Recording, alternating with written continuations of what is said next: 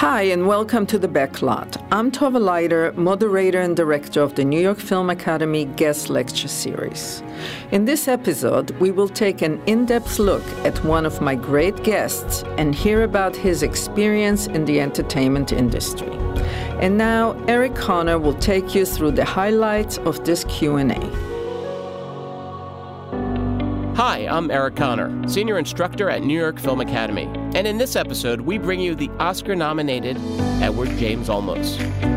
We're a long way from home. We've jumped way beyond the red line into uncharted space. There are some people in this world who will assume that you know less than you do because of your name and your complexion. So say we all. So say we all. So say we all. So say we all. So say we all. You're acting like a blind man in a dark room looking for a black cat that isn't there. What's wrong with you guys? Too bad she won't live. But then again, who does?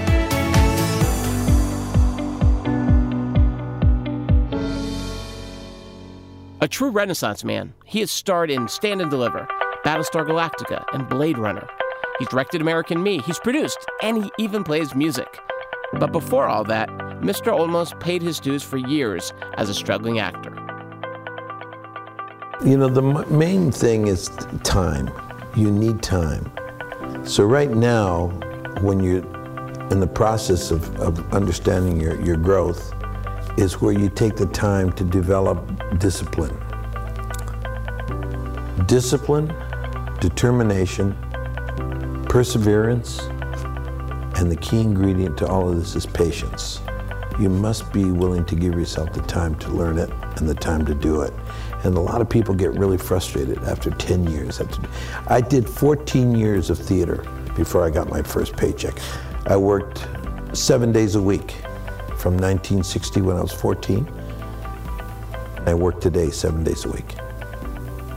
Even when I go on vacation, I'm either thinking about it doing it or reading about it or watching it. Something to do with my craft. I never let it go. And, uh, you know, I learned that from playing baseball. When I was playing baseball, um, I ended up uh, being very good at a very young age. I was very good. I mean, I, I didn't, I couldn't catch a ball at the age of six. They'd throw it to me and it would hit me. I couldn't catch it. And then I started to play it every day, seven days a week. Not six, not five, not four, seven. Big difference. And people say to me, How is that possible that you could sit there and say to us that you did something seven days a week? I said, It's pretty easy. You do it every day because you have to. Don't question someone when they say to you, I love doing this. I have the discipline to do the things I love to do when I don't feel like doing them. Learn that. Hell, you could do this every day because you love doing that. Even on the day that you don't feel like doing it, you do it. And on that day, you get the most out of it. The day I don't feel like doing something and I do it, I learn much more than on the day that I feel like doing it. Matter of fact, today at the age of 65, it's harder for me to find days that I don't feel like doing it. And I look for those days, and those days when I don't feel like doing it. And I go off and I do it, and I go, all right, God, I wouldn't have realized this. This is a great day. That makes you a consummate artist, a master. And anybody can do it. All of us can become masters, and we each touch it differently. If I had 18 people do the same exact part, everybody would touch it differently. And that's the beauty of living. We all have our own thumbprint. Mr. Olmos learned from some of the masters of the craft, and after all this time, he still enjoys the process of discovery that comes with each role. You know, I, I've been very fortunate. I passionately have loved everything that I've done with passion, and that really is the key. Uh, I've been offered work and make, I could have been a lot richer and a lot more famous. Really could have, had I done the things that they wanted me to do. But I didn't have the passion for it, and so I let fame and fortune go. And even though they want to pay me lots of money, I just said, I, I can't do this. I, I really wish I could. I wish I was that great of an artist that I could just do anything I wanted to do and anything that's offered to me, I could do it. But that's not how it works. you really have to understand it as well as you understand the food you eat. If you eat fast foods all the time and that's all you do, you don't even think about what you're eating, it's over. You'll be dead real quick, a lot quicker than a person who really tries to understand the value of the food that they're eating and really make it, you know, the eating is the, the key. Like drinking this, you gotta drink a lot of this, a lot, every day. If you don't, it's okay. There might be a year, two years, three years you can get through the way you're doing it, but soon your kidneys shut down. You don't understand why you're feeling the way you feel, and your body's giving up. You also need that for the soul in which you work with in the art form. If you do not have that passion for it, you know, why are you going to do it? What are you getting out of it? The experience, it's better to experience something that you have passion for than something that you don't. So I, I turned around, I said to myself, I, am not going to do it this way. And uh, granted, I, I'm not known throughout the world. Granted, I turned down some major, major pieces of work. But it gave me the opportunity to create things that I could have never done had I done it the other way. I've been very specific. The always reliable internet claims that Mr. Olmos turned down the role of Picard in Star Trek Next Generation. Fortunately, Mr. Olmos did not turn down his greatest role, Jaime Escalante in Stand and Deliver. This is basic math, but basic math is too easy for you burros. We will go step by step, inch by inch. Calculus was not made to be easy, it already is. Maybe they all made the same mistakes because they all had the same teacher teaching in the same program. I taught them step by step, all the same way. Those scores would have never been questioned if my kids did not have Spanish surnames and come from barrio schools. You know that. It's the inspirational true story of a math teacher in a poor East LA school who proved his students could pass the AP Calculus exam. 30 years after the movie came out, its message and impact has only grown. Yeah, this film has got a really interesting uh, reputation, but it's been seen by, uh, it's the most viewed film of any film in the history of film in the United States. It'd be Gone with the Wind, and Avatar will never catch up to it. it's just impossible. It's, uh, the reason being is that uh, more than half of all the children uh, in high school will have seen it because it's, it's shown in high schools across the country. And so it's been uh, millions and millions of kids that see it. I find it to be interesting because uh, it's, it's something that uh, once you see this film, and they usually show it in the classroom, and then the teacher gets up in front of the class to teach right after seeing this film. I think it's quite brave of the teacher. because it's a really difficult journey after that. I mean, this guy really, really made a difference. And the final year that he taught, he's teaching in Sacramento, and the final, final year he taught, he taught 250 kids, prepared them for the AP Calculus test. That's one teacher. And, uh, you know, that's a lot of kids in one year to get ready to take your advanced placement test. When capturing the character, Mr. Olmos got indispensable advice from the man himself. Something that happened in 1983, I was uh, given a uh, major award by the NAACP. And they had given it to me for Humanitarian of the Year, and they gave the best uh, Teacher of the Year to Jaime. And in May is when this happened.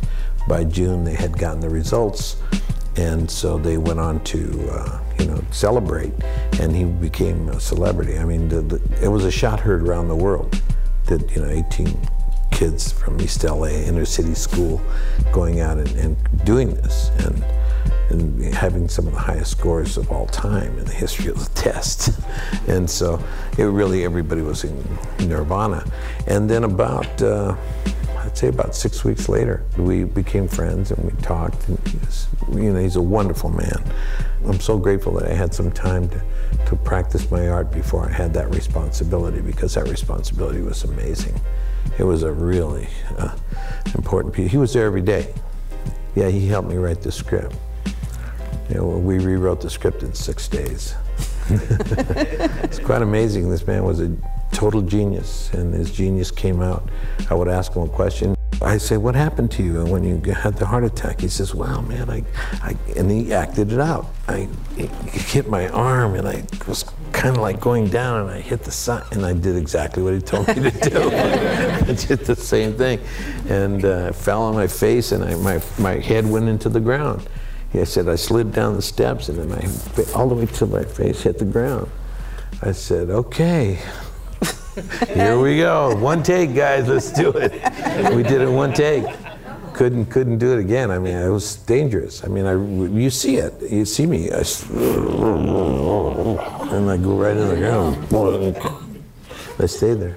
When he got out of the hospital, you know, he was supposed to stay in there a while. He only stayed there 48 hours, two days. And he came right out. And when he came out, he says, uh, I said, well, what did you do? He goes, well, I went straight to the school. I said, oh my God. what did you do? well, I walked in the door and I go, hey, mi conguros, how you doing? I go, conguros. He goes, yeah, kangaroos. That's what I'd call them. And so I said, okay, okay, here we go. And then uh, he said, and then what'd you do? He says, well, I told him to line up against the wall like a snake. Wow. Okay. I mean, who could write that shit? I mean, come on, think about it. That's why it holds up. As soon as you use a solid understanding of truth inside of this medium, which is the really the documentation of human behavior, dramatized, so it's fiction, but it's dramatized. As soon as you use it in this manner and you're really honest to the, to the situation, it's timeless. Once I met him and once we started into this, and then when it happened and they were accused of cheating, it was devastating. And it, they got more publicity on the fact that they were cheaters than they had gotten by passing the examination. So that really became the issue. So as soon as that happened, I called him up and we got together and, and we got the rights to do the movie for a dollar. So we paid him a dollar. We had no money. Here, give you a buck. Let's go for it. He made a lot of money off the picture, though, in the end, because we worked out a deal here. It takes time. And the, the key ingredient is just the quality of the story that you want to tell. What is the story that you're telling? How much passion do you have for it? And then from that moment on, you have to sell it. Students will rise to the level of expectation, Senor Molina. Ganas. That's all we need is ganas. Do you have the ganas? Do you have the desire? Yes, I have the Ghana. Do you want me to do it for you? Yes. You're supposed to say no. Don't give them any opportunity to call you cheaters. You are the true dreamers, and dreams accomplish wonderful things. The students in Stand and Deliver showed that ganas needed to succeed, which is also a good lesson for navigating Hollywood. The story was fantastic. I mean, here's a teacher in the middle of an inner city school. This guy taught these kids how to do this, and this is not easy, and hardly anyone believed in them. Very few people, even their own parents, believed that they could do this. And the school teachers, the other school teachers, the, the head of the de- uh, mathematics department, all the whole story. I said, what a story. And then the guy helps them, he gets them there, and boom, they accuse him of cheating because they didn't miss enough. What? Yeah, they didn't miss enough. They should be given, you know, awards. They should be, you know, for not missing. And they go, no, no, no. In this case, not only did they not cheat, but then he, he had one day, 24 hours, to prepare the kids to take a test in August after they'd finished taking the test in May. And he started from page one of the book. And so my whole understanding was it was a great story. And that's what drove me. Did you guys see Walkout? What a movie. What a story. Took us 10 years to make that movie. Anybody see American Me? 18 years to make that story. Caught? Anybody see Caught with Maria Conchita Alonso? 27 years. I've been working on one story for 30 years, and I pray to God that I'll be able to complete it. The story on, on uh, Roy Benavidez, a Medal of Honor winner. I developed it here once, and they don't get it. They just don't get it. They don't realize that what really is needed is self-esteem, self-respect, and self-worth. You put that into, infuse that into a student, you infuse that into people, and they don't hurt themselves. They don't get themselves into trouble because they like themselves. They don't want to hurt anybody. They don't want anybody to hurt them. They don't want to hurt anybody. But if you lack in self-esteem, self-respect, and self-worth, then you look for trouble. And then you don't mind inflicting harm on others. That's a given. That's a knowledge. And, and we need heroes. We need women heroes. We need ethnic heroes. Who made this country? White people? I'm white. I'm half white, half brown. I mean, I, am I'm mestizo. I'm a mixture. A Mexican is half indigenous and half European. There was no Mexicans before the Europeans impregnated the culture. Okay? None.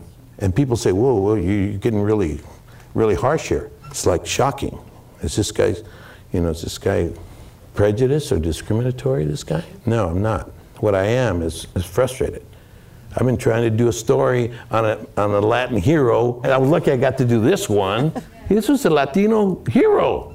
He wasn't a national hero like Roy Benavidez. I mean, he's got ships named after him. He's one of the great Medal of Honor winners of all time. I may not be able to make it because 30 years is a long time trying to make a movie. When asked about being typecast, Mr. Olmos stressed his Latino pride while pointing out the double standard and how some actors are labeled. I've been very fortunate. Um, I, I, don't feel that it's a uh, difficult position to be in, to be Latino or to be anything really, and play those roles. There's so much to be said inside of this art form that to play those roles, which have never been played before, no one's ever made a zoot suit, no one's ever made a, Ballad of Gregorio Cortez or a Stand and Deliver.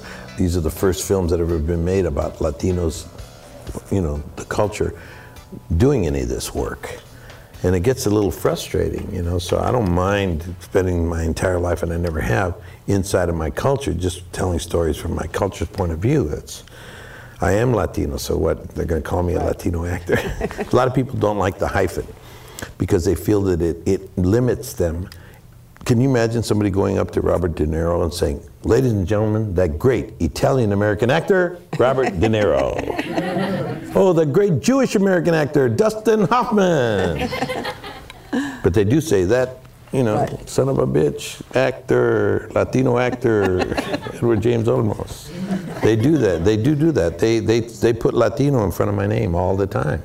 And that's okay by me. I'm very proud of my heritage and my culture. The people who th- are afraid of being categorized as a Latino, they, they got to take a look at themselves and, and really look at the possibilities of creating characters. Because every time I create a character, that becomes me, and everybody goes, "Oh, I saw you, man. You're you're Adama," or "Gosh, I saw you on Dexter. You're you are so. I loved you on Dexter." I said, "How could you love me on Dexter? You're sick." I mean, if you came up to me and said, "I hated you on Dexter," man, you were like, Blech. it was crazy, man.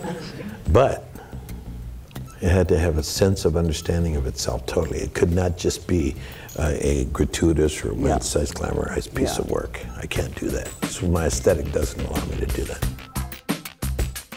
When comparing two of his most iconic roles, Admiral Adama in Battlestar Galactica and Lieutenant Castillo in Miami Vice, Mr. Olmos found unlikely inspiration in one of his other passions music.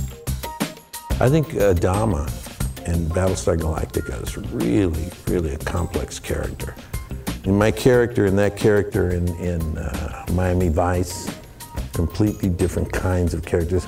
But, uh, you know, the way I developed those characters was through music.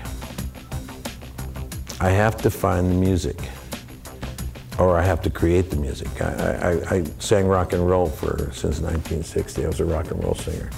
It was great. It was really, really bad. the rock and roll allows you to do anything you want to do, man. It's rock and roll, man. So I started singing rock and roll in 1960. I'll never forget my father, he freaked out. My father did not talk to me for two years because I, I stopped doing baseball seven days a week. I just stopped cold turkey. put my cleats down one day, never picked them up again. I went to right next door to my, my neighbor's house, who he played guitar. The year was 1960. It was before the Beatles, before the Stones, you know, and we were playing and just like, ah, this is fun, this is fun. And we did it every day, seven days a week. Instead of playing ball, I was in there in the garage, playing, singing, you know, songs. And, and I couldn't sing, and I still can't sing. I really can't sing, but I can scream and I can dance. So I would like scream, I'd sing a little bit, and then I'd scream, and then I'd dance for like 10 minutes. and uh, with that, music became an integral part of my understanding of my life. And when I graduated from high school in 1964, I went into my first year of college, uh, which was at East Los Angeles Community College. Not Harvard, not Yale. East LA Community College, yes. East LA College, I, I went there because I was dyslexic, but I didn't know I was dyslexic. I didn't find out I was dyslexic until my children were diagnosed with dyslexia. then I found out that I had it. They didn't know what it was. They thought I was just lazy. lazy or dumb. I chose lazy. So now I'm lazy. I bust my ass, I'd get a C. It was really hard, but it didn't matter because again, the discipline got me through it. When I went into college in 1964, it went from music to, to theater, and then from theater into television and motion picture. But in that process, every time I got a character, I started to look for the character's music. And as soon as I found the music for the character, I knew the character. There's some very basic roots that you have to keep, you know. Know where you're coming from, know where you are, know where you're going. Don't bump into the furniture. okay, simple things that you must do. They're, they're basics that always come about. Music is one of them for me. So I do all my basic that are always the same for going getting into any character, and then whatever the character needs, then I go for that. I have to do research because sometimes you don't you don't have enough time. You have to have time. And, and sometimes the, you get the job in, in television, especially you go for an audition on Thursday, and Monday you start work. And you have to come up with a character, and you have to be able to understand that character and put it on film. Uh, basically, it's music. Music is the key for my whole existence in, in filmmaking. Mr. Olmos warned our students that the wrong attitude and an oversized ego can cause countless problems for a working actor.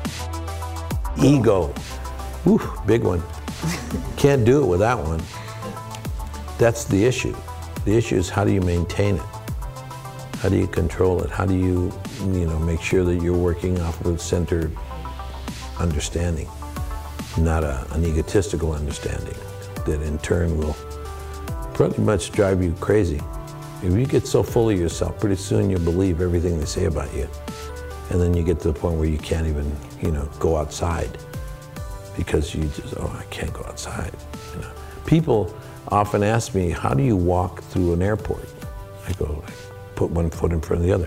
they go, no, no, don't you have, don't people bother you? I said, no, they don't. People come up and they'll talk to you, but you know, they don't bother you. And if I hadn't done this work, you guys wouldn't know who I am. I could walk in the room and you wouldn't give a shit.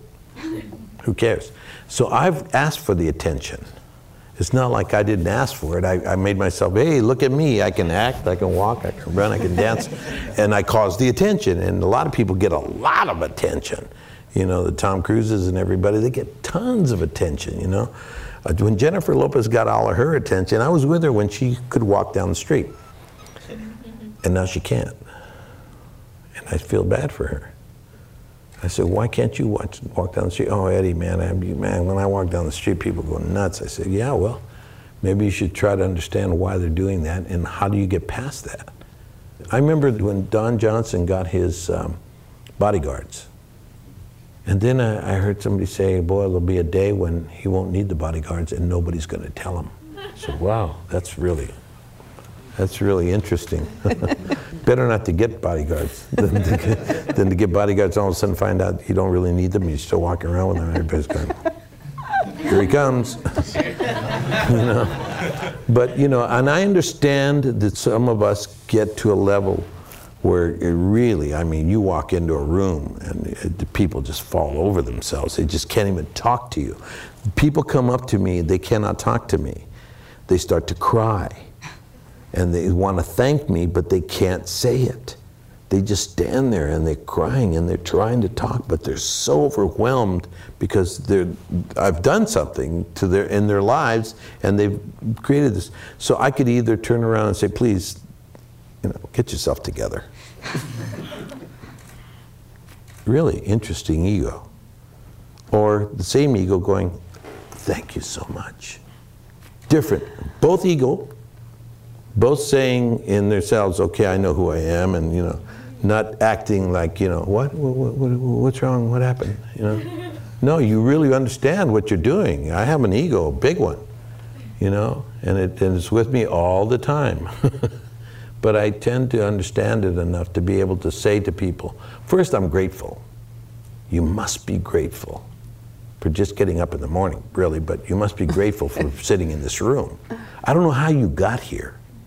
Think about how you chose your line of work, how you chose to be here and do this. What got you here? What gave you the feeling that you could do this?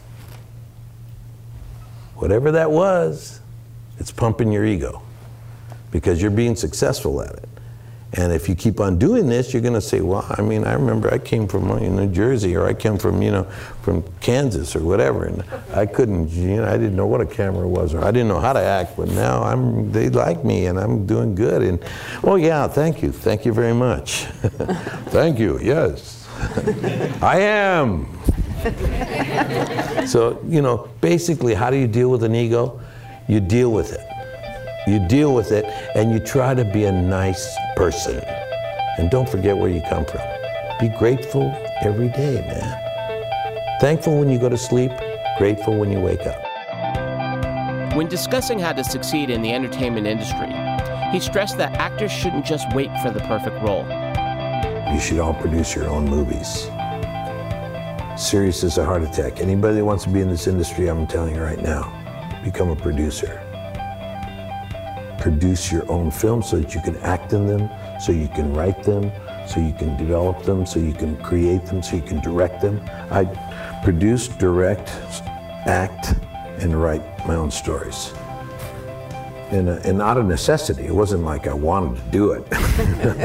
it's just out of necessity to do my acting. There was no way that me, a Latino in 1963 and 64, when all there was, I think there was three Latinos that were recognized at that moment in time. And even today, even today, the, the uh, minorities have the hardest time. And we always know that. It's a given. But that's changing. That's why it's so important what you're doing, especially the women. I see a lot of women in here. That's really important for you to realize that you're hitting it right at the right time. Educate yourselves to the fullest have the understanding and the confidence to move forward in your craft. And the only people I know that haven't made it are the ones who quit. Everybody that stays in it makes it. Choice is yours. Good luck. in other words, don't wait for your shot. Make your own. Thank you to Edward James Olmos for talking with our students, and thanks to all of you for listening. This episode was written by me, Eric Connor, based on the guest speaker series produced and moderated by Tova Leiter. The episode was edited and mixed by Christian Hayden, produced by David Andrew Nelson, Christian Hayden, and myself. Executive produced by Jean Sherlock, Dan Mackler, and Tova Leiter. A special thanks to Ariel Seagard, Saja Johnson, and the staff and crew who made this possible. To learn more about our programs, check us out at nyfa.edu. Be sure to subscribe and leave us a review on Apple Podcasts. See you next time. And, uh, Mr. Olmos, what do you need? Ganas. That's all we need is ganas.